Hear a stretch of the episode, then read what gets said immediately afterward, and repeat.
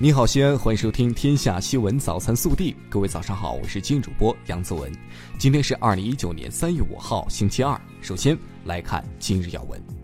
四号，习近平在看望参加政协会议的文艺界、社科界委员时强调，新时代呼唤着杰出的文学家、艺术家、理论家，文艺创作、学术创新拥有无比广阔的空间。要坚定文化自信，把握时代脉搏，聆听时代声音，坚持与时代同步伐，以人民为中心，以精品奉献人民，用明德引领风尚。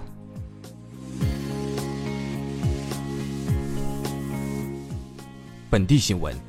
三月四号，全国政协委员、省政协主席韩勇在审议全国政协常委会工作报告时指出。要自觉把习近平新时代中国特色社会主义思想作为一切工作的行动指南，把坚持和发展中国特色社会主义作为巩固共同思想政治基础的主轴，不断拓展思想政治引领路径，把资政建言的过程作为思想政治引领的过程。三月四号。在京参加全国政协十三届二次会议的全国政协委员、西安市政协主席、西咸新区党工委书记岳华峰接受采访时表示，汾渭平原及关中地区大气污染防治工作必须以习近平生态文明思想为引领，坚持五大发展理念，以解决突出问题、瓶颈问题、短板问题为导向，全方位、多维度加强大气污染联防联控。记者四号从省纪委秦风网获悉，近日陕西省纪委监委研究决定，全省集中开展违规收送礼金问题专项整治时间延至二零一九年三月三十一号。日前，省纪委监委通报了五起领导干部违规收送礼金问题，五千六百余封感谢信，三十三面锦旗，紧急帮助孕妇顺利生产。近日，西安地铁北大街站被中宣部命名为第五批全国学雷锋活动示范点。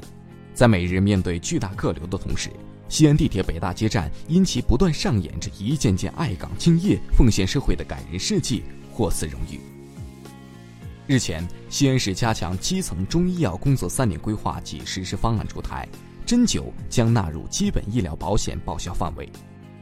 近日，市交通局通报了我市二零一九年一月份出租企业投诉排名情况。其中，一月份吊销从业资格证两起。广大市民在乘车过程中，如发现驾驶员违规，可关注西安大交通发布公众号或拨打一二三四五进行投诉。三月四号，国家统计局陕西调查总队发布的二零一八年陕西农民工监测报告显示，二零一八年陕西农民工就业呈现出总量小幅度增长，平均每月三千七百八十七点七元，月均收入首超全国平均水平。三月四号，灞桥区法院开庭审理一起组织领导传销活动案，四名被告人假冒天津天狮集团名义进行非法传销，以售卖虚拟产品的形式按人头发展下线，谋取利益。庭审中，四名被告人均表示自愿认罪认罚。暖新闻：近日，陕西西安配送员李文斌送货时发现七十九岁的老人王玉晨倒在地上，地上还有血迹。他没有丝毫犹豫，赶紧拨打幺二零，放下手头的工作陪老人就医，还替老人垫付了门诊费用。昨天面对记者的采访，李文斌说：“如果再遇到这样的事，他还会这么做。”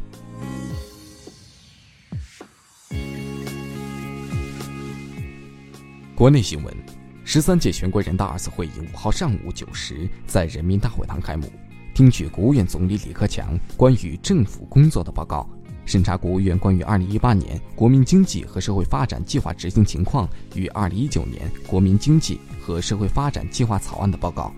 审查国务院关于二零一八年中央和地方预算执行情况与二零一九年中央和地方预算草案的报告。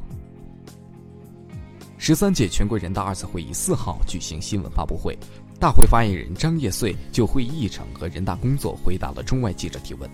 张业遂介绍。本次大会五号上午开幕，十五号上午闭幕，共八项议程：审议政府工作报告等六个报告，审议外商投资法草案等。目前各项工作已准备就绪。大会期间将举行十三场记者会，继续设立部长通道和代表通道。十五号上午大会闭幕后，国务院总理李克强将与中外记者见面并回答提问。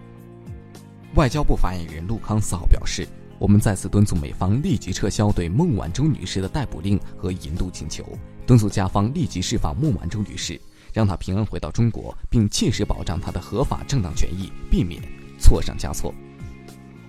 教育部市场监管总局联合印发通知，排查学校食品安全隐患，以食堂、学生集体用餐配送单位和学校周边的小超市、小食品店、小餐饮店等为重点单位，以肉制品、蛋及蛋制品、乳制品等大宗食品原料及无毛食品等为重点品种。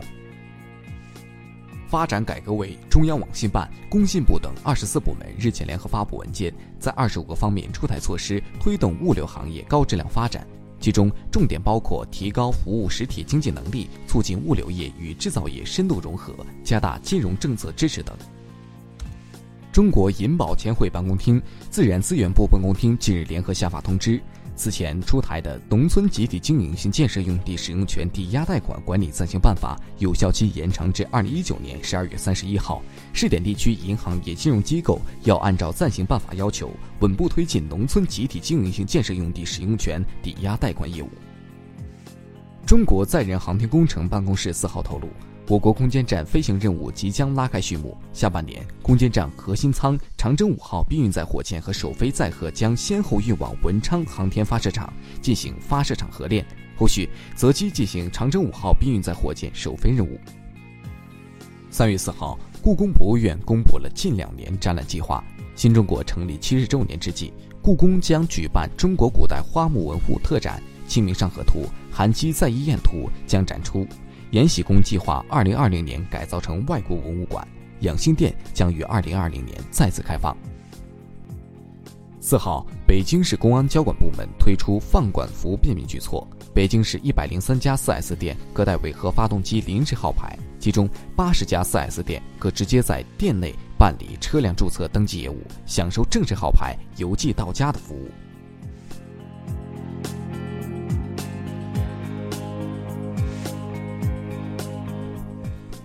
微调查，近日有家长表示，寒假的时候朋友圈竟是晒孩子成绩名次的，这一波刚结束，出去旅游的又开始晒了。开学了，又有人开始晒娃在刻苦学习，看着别人的生活，既觉得自己渣，没能给孩子安排好，又觉得孩子渣，怎么样样不如别人家的孩子？你怎么看？